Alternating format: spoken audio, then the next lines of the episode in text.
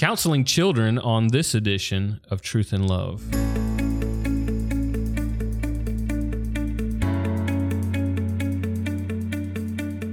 I'm Dale Johnson, and you're listening to Truth in Love, a podcast of the Association of Certified Biblical Counselors, where we seek to provide biblical solutions for the problems that people face.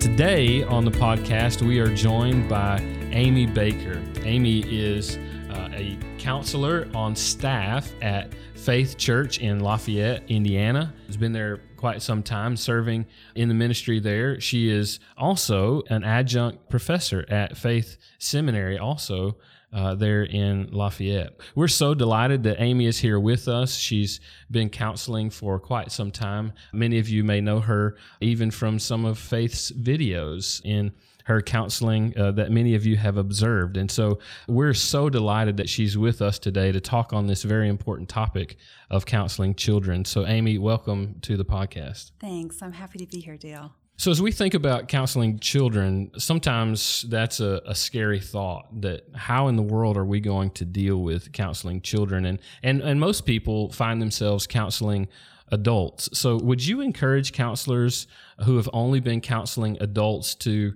think about how they can minister and counsel children as well? Well, this answer might surprise you since we are doing a podcast on counseling children, but I would not normally suggest that you counsel children. Mm. We want to do everything that we can to help parents with their children. God has entrusted these precious souls to parents, and God gives parents preferential status in bringing these children up. Status that he hasn't given to the government, he hasn't given it to the church, mm. he hasn't given it to biblical counselors, he hasn't given it to schools. In fact, he has conferred the primary oversight and blessing mm-hmm. resulting from having these children to the parents. So, as counselors, we want to view it as our first responsibility to equip the parents to carry out this privileged commission from God. Well, the implication of that, if you think about that, is with this view, we first want to meet with the parents, not the children. Mm-hmm. We want to equip them to help their child. Now, second to that, we would want to meet with the parents and the child. And as our least preferred measure, we would want to meet with the child without the parent. Mm-hmm. Yeah, it's interesting that you say that, and I'm so glad to hear you work through that idea of just always keeping in mind. Yeah, we might have a desire to to minister in that way, but keeping in in mind the proper authority structure that God has granted from His Word, and making sure that we're we're working through that authority structure to uh, to help this child in the best way in the best way that we can. And so, man, that's really helpful, Amy, as we think through that process. Now, if we think about counseling children, many of us, as you mentioned, are we're quite reluctant to work with children. Part of it's because we're not familiar with children. Maybe it's been a long time since we've had children, or man, maybe I don't have children that are that age, and we're unfamiliar with maybe there are special techniques with a child at this age or that age, and we believe these kinds of special techniques might be important for counseling children. So, can you help us think through some of those techniques and how we think through counseling children? Sure, because I think there are going to be occasions when, because a parent may not be willing to be involved in counseling or there's court ordered counseling, that we're going to find ourselves in a situation where uh, children do need the counsel and we need to work with them directly, even though I've begun by saying that we want to work with the parents if we can. So, in those situations it can be very intimidating. If you're not routinely counseling children you think wait i don't know about play therapy or i don't know this. Mm-hmm. so it can be really intimidating but i'd like to just encourage those who are doing biblical counseling that for children the struggles the desires and the hope are no different for children than they are for us who are adults. Children just like adults wrestle with really profound thoughts and questions. Mm-hmm and while we often think that we need a different approach to counseling, and we certainly do want to tailor our teaching and our interaction to the understanding of the child, it's my observation that children struggle with the same desires that adults struggle with. They are lured by the same lies that adults fall prey to, mm-hmm. and they find hope in the same source adults find hope in our Lord and Savior. So, just like for adults, my end game for counseling children is this I want these precious little souls to have a hope in and love for God, which has stirred up a desire in them to know Him and to follow Him with all their heart, mind, soul, and strength, and then to love others as they already love themselves. No different than what I want for adults. Well, I love that because when we think about children, sometimes we, we have different ideas of, of what their needs are. But the scriptures describe what, what it means to be human, and what they need is to learn to be wise and how to interact in the world in a way that's pleasing to the Lord. So you're right. I mean, there, there's there's not a difference in relation to that. Now you've said that children, just like adults, wrestle with these profound thoughts and questions and, and that's always really fun to sit and talk to a child and mm-hmm. you realize oh man they ask some really difficult and deep questions. Can you kind of walk us through an example of what something like that might look like uh, some of the profound thoughts that a child might have? Oh i would i would love to do that. Mm-hmm. let me tell you about uh, an 11 year old that i had the privilege of counseling. This sweet girl came to counseling because she had been wickedly abused by somebody in her past. Mm-hmm and as I worked with her, I was just struck by the profound thoughts and questions that were going on in her soul. Mm. So early in our counseling, I asked this dear girl, who I'm going to call Maya, to draw a picture for me of her relationship with God. And the picture that she drew would just make you want to weep. Her picture had four frames in it. In frame number one, she depicted herself kneeling by her bed to pray to God. Then in frame number two, she showed God responding to her prayer by saying, Hmm, her, her prayers don't matter. Then in the next frame, she depicted herself searching for answers by reading her Bible, questioning why she couldn't find answers. And then in her final frame, she drew God responding to her Bible study by asking, Why should I give her answers? Mm. Now, as we discussed that, Maya told me that she didn't believe God responded to everyone that way, mm. just her. She, she was convinced that she was different somehow. She didn't think that she was precious to God, and she had concluded that God doesn't always mean what he says in the Bible. So, knowing this, I concluded that if I were to jump in and just try to immediately direct Maya to passages which show the depth of God's love for her, mm that that would probably not be that helpful. I was pretty certain that Maya would be convinced that those passages were meant for other people, but they didn't apply to her. Hmm. So it's one thing for us to have a conversation with the child and for us to engage in life with them as we talk about their life and, and get their understanding of some of these deep and profound thoughts and questions that they have. It's another thing altogether once we hear those uh, to know what in the world we do with a situation like that. So, can you describe uh, when you hear information like that, how do we walk them through and, and help them with those things? Well, I'll tell you what I did with Maya. Along with other things, I decided to have Maya look at the book of Job mm. with me. Now, even as I directed her to Job, I'm I was internally asking myself, like, Amy, are you just being an idiot here? Job is not the easiest book of the Bible to digest. And here I'm asking an 11 year old girl to study it with me. But um, we began to look at Job, who also suffered and didn't understand what God was doing. Mm. And after just looking at Job 1, Maya initially observed that, like Job, God was letting Satan in her life.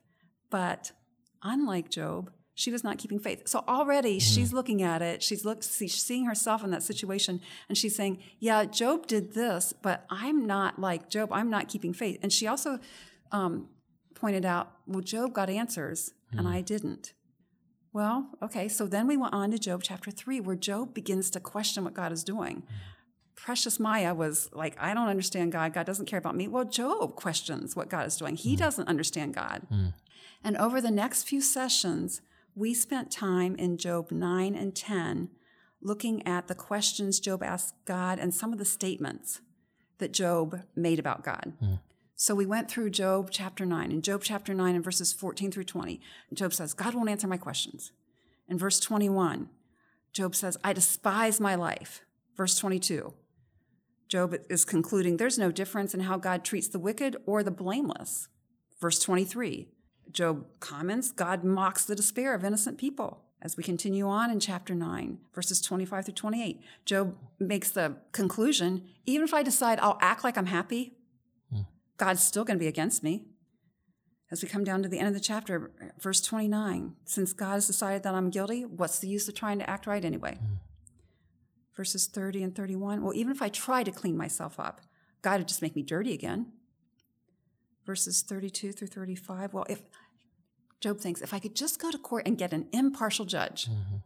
that judge would tell God, I'm good, he should lay off. And then finally, as we begin chapter 10, Job is saying, I loathe my life. Mm.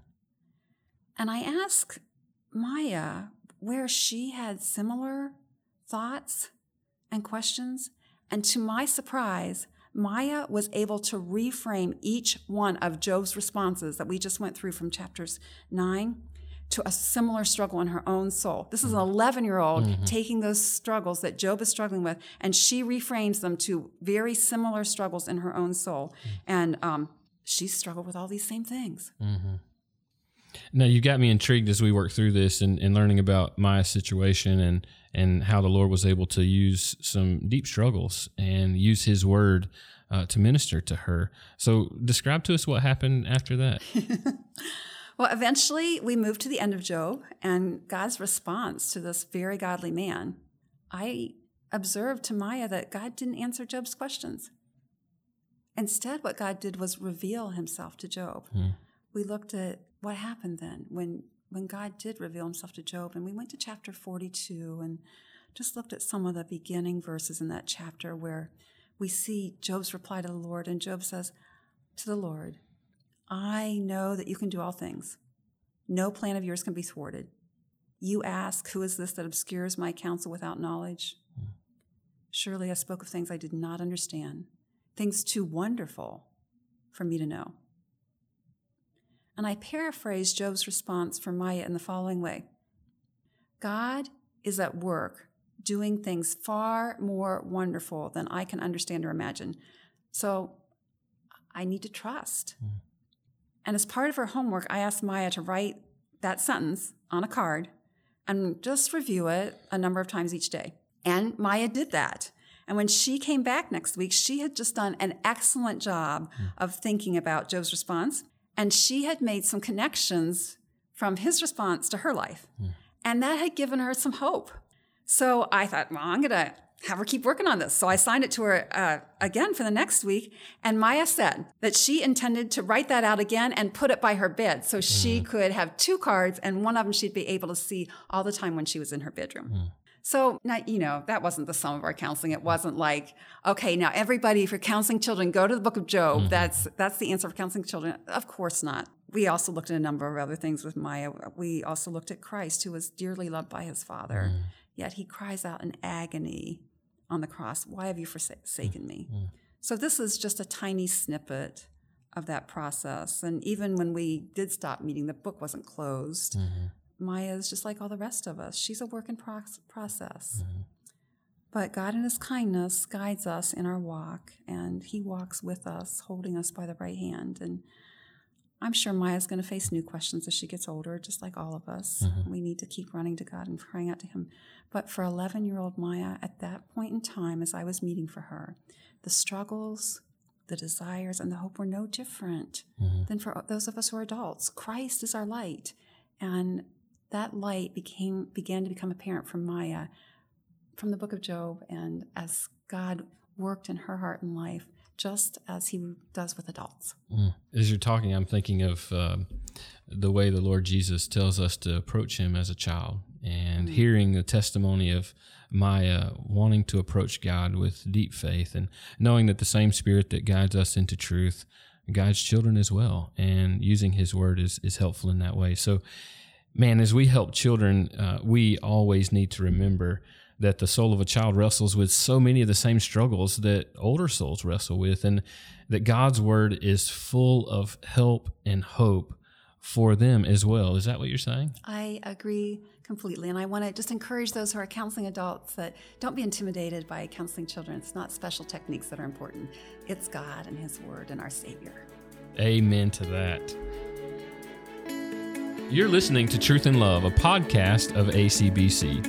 And if you missed our 2018 annual conference, you missed an abundance of resources. And Amy was with us uh, teaching on this very topic, counseling children. And you can find that breakout and many others on our website that teaches you how to counsel, in this particular case, counseling children, where she goes into much more depth about how to counsel children, how to think through the process, and key tips as we seek to allow young children to uh, learn of God, to have hope in Him, and to grow as well. So if you want more information about ACBC or these other resources, visit us at biblicalcounseling.com.